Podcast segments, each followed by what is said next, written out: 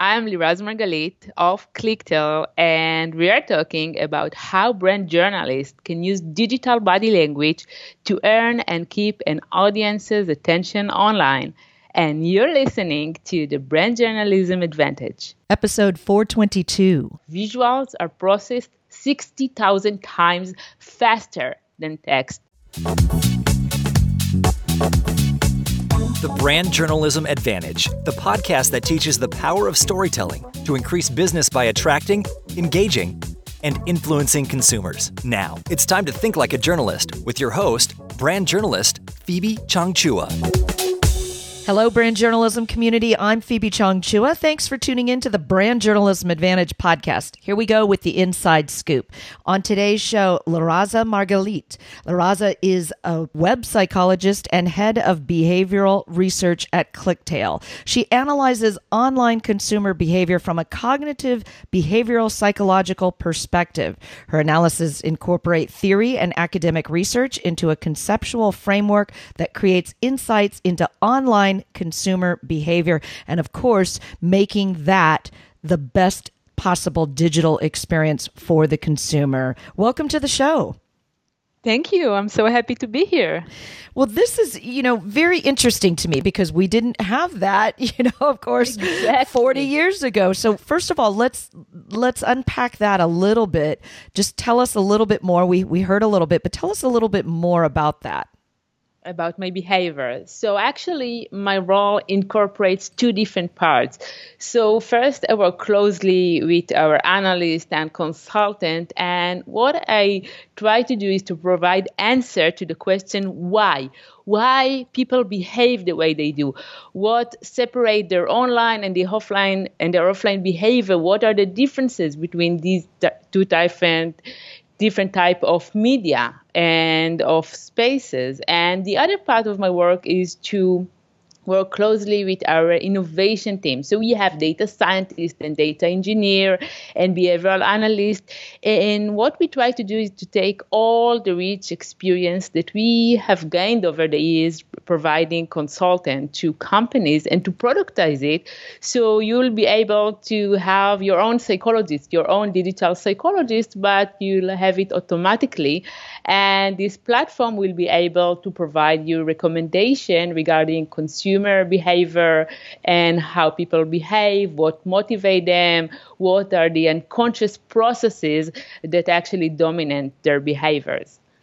Well, that's very important because just like we see, you know, in marketing with retail outlets, the brick and mortar stores, you have to understand, you know, where they're going in the store. That helps with the product placement.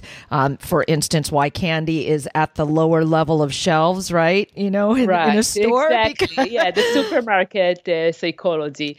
Yeah, but you know what? We have uh, so many studies about the offline, about the in-store behavior, but it seems as if we don't have enough data about how people behave online, and usually they behave differently online. Mm, okay. Well, Brand Journalism community, we are going to unpack that. This episode is all about helping you, if you're a brand journalist or a marketer, helping you use digital body language, understand it, and actually earn and keep an audience's attention online so that it becomes that best possible experience for the consumer. We're going in that direction. And here's uh, you know, an interesting thing. I hadn't heard of this movie, and it's her icebreaker. Liraz writes, Inside Out, which portrays how emotions shape a person's life, is one of your favorite films. So maybe our audience has heard of that, but but I haven't. Tell me a little bit about it. So it actually talks about the inner work of the brain and how we have so uh, little willpower to actually control our behavior. And you can see in a very lovely way, this is a children's movie actually, but it's still, it's a lovable movie.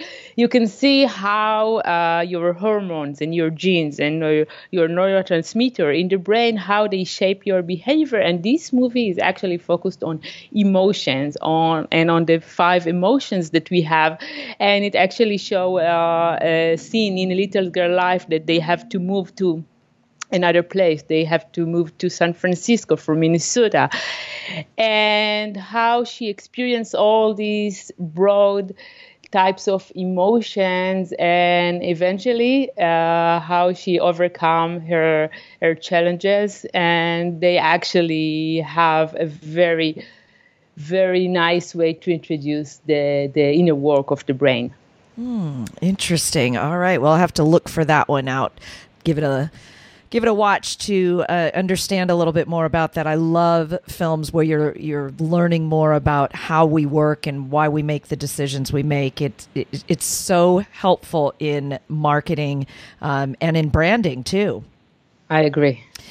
This quote, I'd love to get your feedback on. I think it goes hand in hand, and it, it, it does date to before the internet days, but it goes like this. Few realize how loud their expressions really are. Be kind with what you wordlessly say.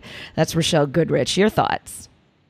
Right. So actually, this is really reflect um, my ideas and my work, actually, because we know that seventy percent of our day-to-day interactions is actually based on nonverbal signals. So it's not about what you say. It's about how you say it. But what most of us don't know, that we keep communicating these nonverbal signals in the online arena. And we keep communicating our psychological inner, state, inner states using our fingertips. And if we can detect the customer's interaction and not only uh, they clicked on a certain product, but how they interact, how slowly did they scroll, or how fast, or how many direction change, or if we detect hesitation, for example, if we take all these into consideration, all these metrics, we will we will have uh, a full picture of how customers behave and about their emotions and frustrations and their intent. Mm-hmm. I, I, you know, it's like in those heat maps when you see they keep clicking that one area and it's not clickable. Yeah. And you're like, I better make that a clickable link. They all want to click it. it's yeah, it's think, so you know interesting. What?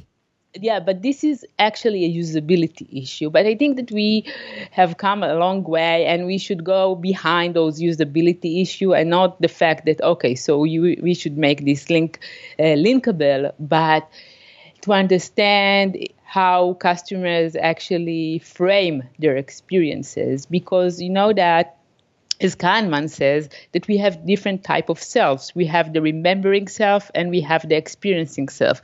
So what I keep telling to my clients, you shouldn't focus on every little experience that your customers had. You should only focus on the significant experiences, the ones that are going to shape their memory, because their remembered value, meaning that what they are going to remember from their experiences, is going to dictate if they are going to come back to your website or not. And not every experience is significant. Right. Share with us a success quote or tip that's meaningful to you. Gosh, there are so many. But if I have to think of only one, uh, I really like to quote Einstein, and you can also see it in my Twitter, Uh, who brilliantly said that we cannot solve problems by using the same kind of thinking that we used while we created them. And as I see it, the only way to come up with an innovative solution is by holding the perspective of one discipline, psychology in my case, and use it to solve problems in other discipline. Now, in my work, I utilize the broad knowledge that we have today about human behavior and cognition and our brain works to direct our data science team in developing cognitive models that aren't solely based on data, but integrate psychological understanding about about the way we make decisions. Hmm. So you have been at this for quite some time. I can hear how passionate you are. I, I'd love for you to roll the clock back just a little and share a little more insight into your background so our audience can get to know you a little bit better. But then take us to that moment in time that's considered your career highlight, your proudest moment. Oh, wow. My entire career flashes in front of my eyes right now. Um, the highlight of my career was to see that an idea that was inspired by my research became a disruptive technology. Now, the sense of achievement was even greater since at the beginning, nobody really believed that this idea could become a reality. Moreover, a, a valuable model for businesses. Now, the idea that I'm referring to was a model that can predict intent and measure the quality of the visit in the site, and quality in terms of predicting if a user will come back to the website or not, based solely on their behavioral patterns. Wow, that's uh, that's quite an achievement. And, you know, when you started to put that all together, what was the initial response? Uh, it's not going to work. What they are going to do with that? It's too much psychology. We need to base our products on data. And they were very skeptical. uh, so I bet it feels good to be where you are today. Uh, yeah, definitely. Well, let's talk about a time maybe when it didn't feel so good, that moment when it was that struggle and you might have felt like giving up. Tell us what went wrong. What did you have to do to fix things? How did you make the changes, and what did you learn from your experience? Uh, okay, so if there is one big mistake I made, uh, and it was a painful one, it was to wait too long before pursuing an idea that I had. I wanted to be one hundred percent sure that this idea is applicable before we start investing in it. And eventually someone else that I consulted with regarding this idea, one of my colleagues, uh, decided to implement it. Now, today, this idea is a product that, deliver, that delivers a great business success. And, and I've learned that we need to listen to our gut feelings before listening to others' opinion, no matter how experienced they are. And the most important thing is not to be afraid to fail. And whenever I need some inspiration on that, I really like to listen to a TED Talk given by Brené Brown.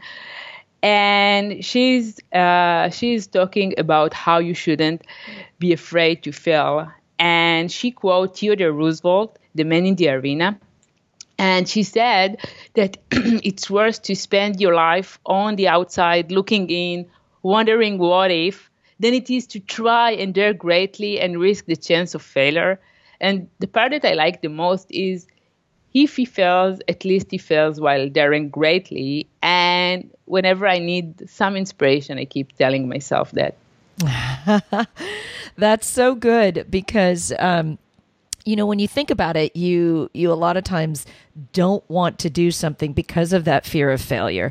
But the most exactly. important part, as you said, is, hey, you know what? If I do fail at this, I was going boldly into it and trying my darndest to make it happen. And exactly, that's a cool, that's a cool feeling.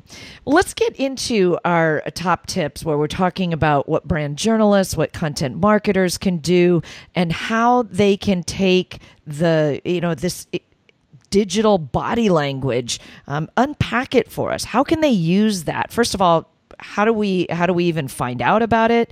Um, you know, what are the best tools to get the information and resources, and how do we apply it to sell more and attract more clients? Perfect. So, uh, as you know, I work in a company uh, called ClickTale, and we actually we are doing experience analytics. So, for me, this is the way to research customers' behavior. And the first tip that I would like to give the audience is to create different content for different mindsets. And I have to emphasize that I'm not talking about different personas. I'm talking about different mindsets, and I will explain. Now, as I mentioned earlier, we were able to identify five different mindsets in order to actually uh, understand the customer's intent. Now, we started off with only two mindsets. We started off with goal-oriented and a browser. And it's important to understand, how did we discover them? Now, we conducted an analysis to one of our publishers who has a content site, and he wanted to understand how visitors interact with his article pages. Now, to address his questions, we compared between uh, different types of visitors that arrived from the homepage. One type of visitors arrived to this page, to the article page, after seeing a video on their own page, and then they were redirected to the other page.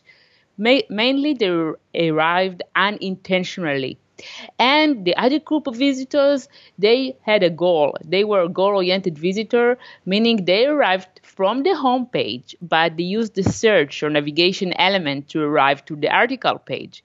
Now, when analyzing their behavior, we found dramatic differences in terms of engagement time.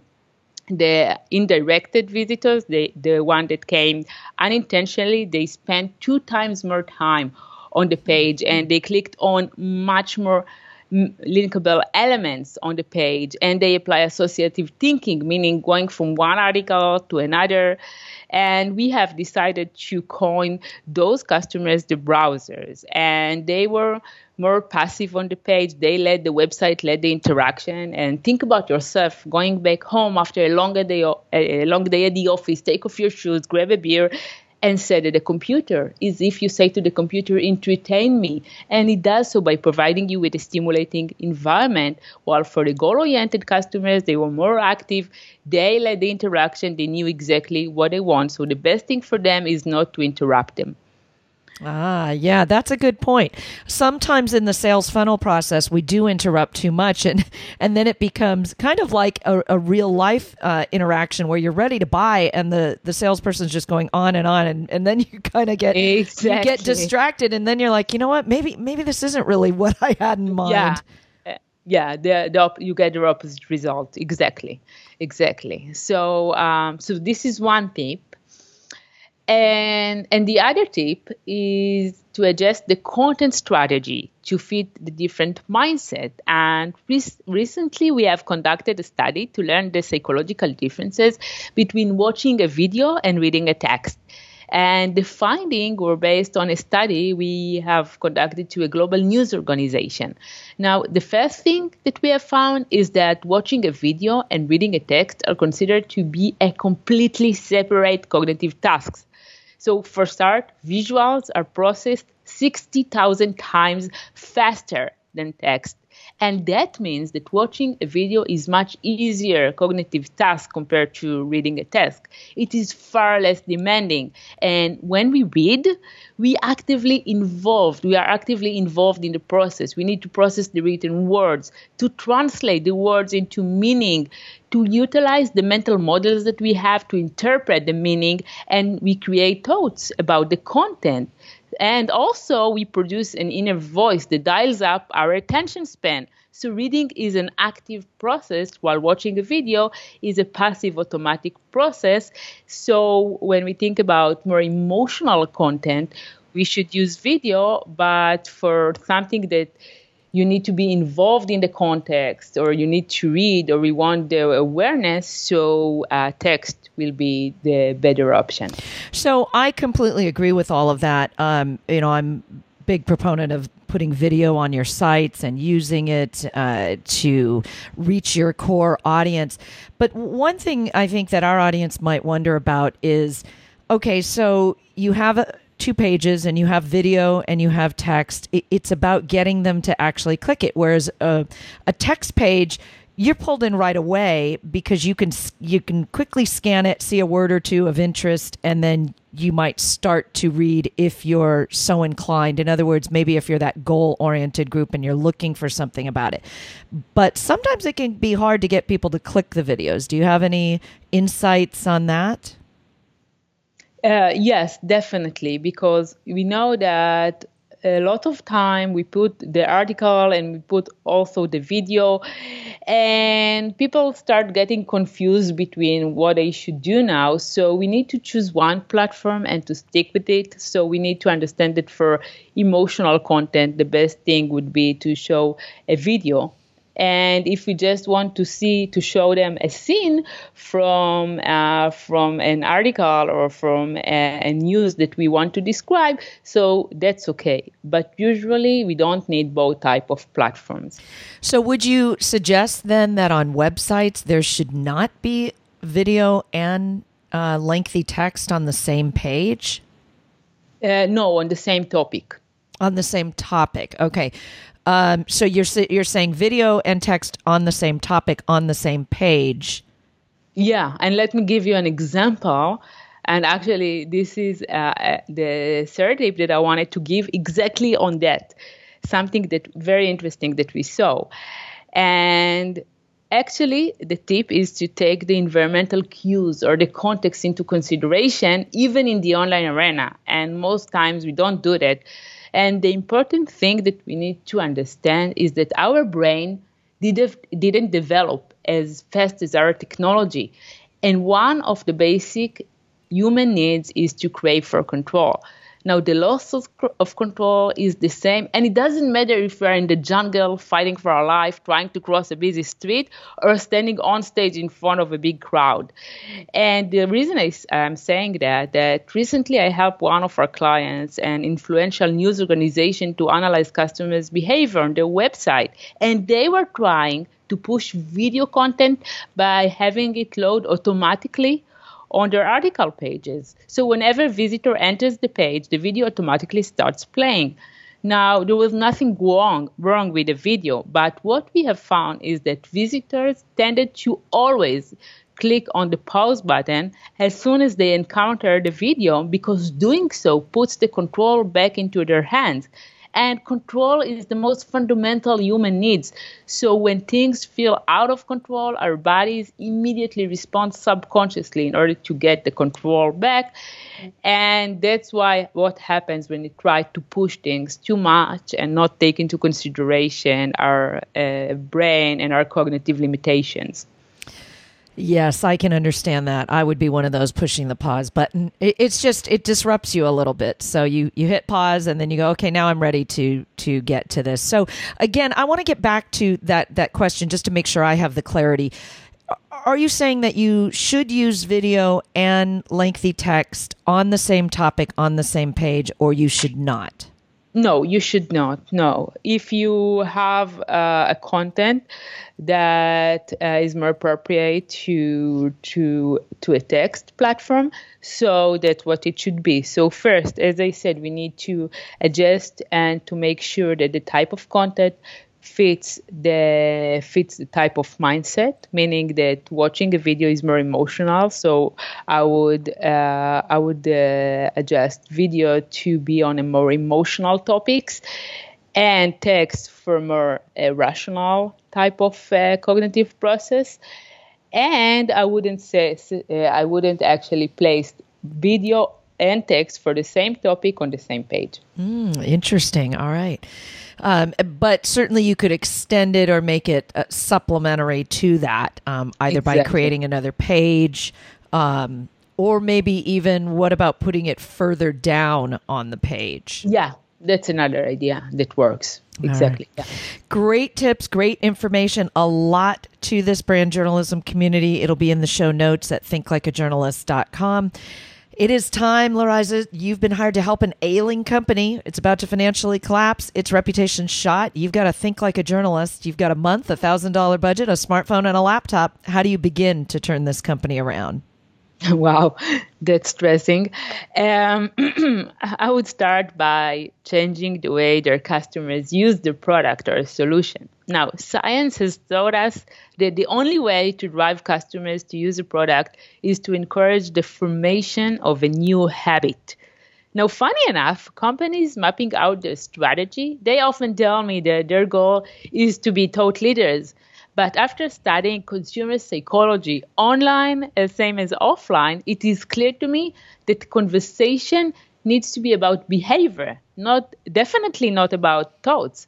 And the goal, the goal shouldn't be for consumers to be familiar with your product, but to integrate into their daily habits. So I would start by identifying one or two simple patterns of behavior that are related to the product and designing cues and rewards around them. Now, in order to form a new habit, you need a trigger, and the trigger tells you what you need to do next, meaning if you hear the sound of notification of an email, you know that in order to read the email, you should actually click on the button. And the routine is the behavior that we want to initiate, and the reward. The reward is the most important part, so let's talk about the reward for a minute. It is so important, and there is a very famous um, case that actually demonstrates how important it is, and this is the Pepsodent case. Now, about uh, a decade after Pepsodent, the toothpaste went on sale. Competing toothpaste companies launched a massive project to figure out why it was such a huge success. Eventually, they tripped over something very surprising, surprising, sorry, the Pepsodent recipe. Mm. Now, unlike other toothpaste of that period, Pepsodent contained citric acid, and they didn't make it in order to to make the customer use it. They actually put it there because they wanted they didn't want the paste to become gluey as it fed, as it fed on the shelves. But those chemicals had had another surprising effect. They created a tingling sensation in the mouth. And the tingling doesn't make the, to- the toothpaste work any better. It just convinces people it's doing the job. Wow, that's interesting. I, you know, it's funny how our brains work like that. We have yeah. to have some level of proof. And if we can't, you know, see the proof, like, you know, my teeth look whiter, cleaner in, in one day, you have to convince me by putting it inside the, the toothpaste and having me taste exactly. it or feel it. Yeah, you know what? And in the same way, shampoo doesn't need to foam and facial moisture doesn't need to smell good. And it's all part of the reward loop, getting you craving for something. And consumer, they need some kind of signal that the product is working. And after a few repetitions, several repetitions of the trigger, the behavior, and the reward, a new habit is created.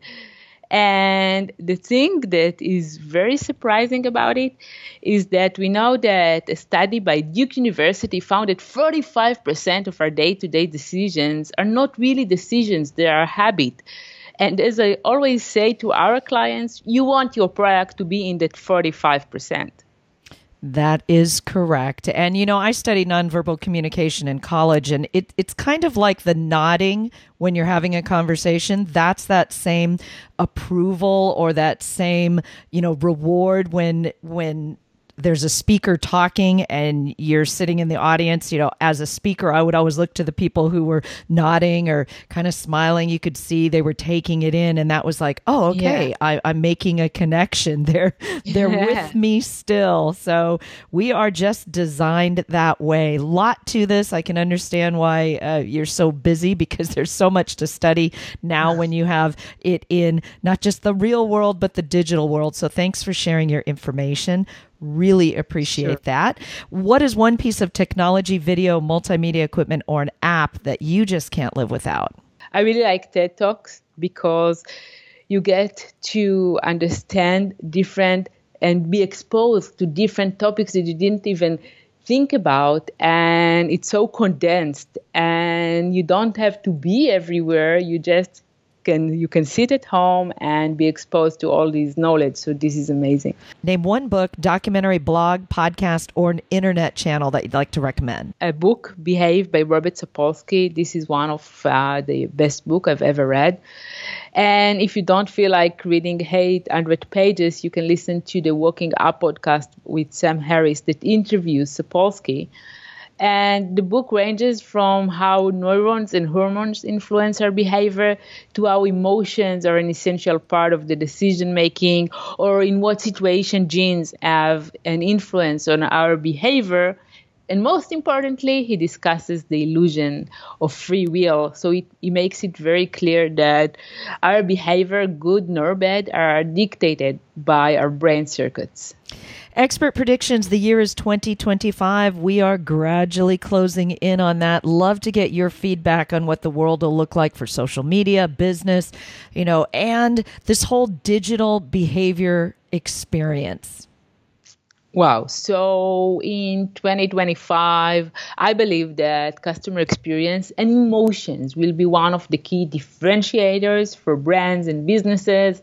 I believe that we'll stop focusing on conversion rate is the only success indicator, and we will be able to predict success based on psychological signals or implicit interest indicators. Now, we know today that digital interaction, same like face-to-face interactions, are based on nonverbal signals. So when we interact with others, we consciously process this, and we keep doing this in the online arena.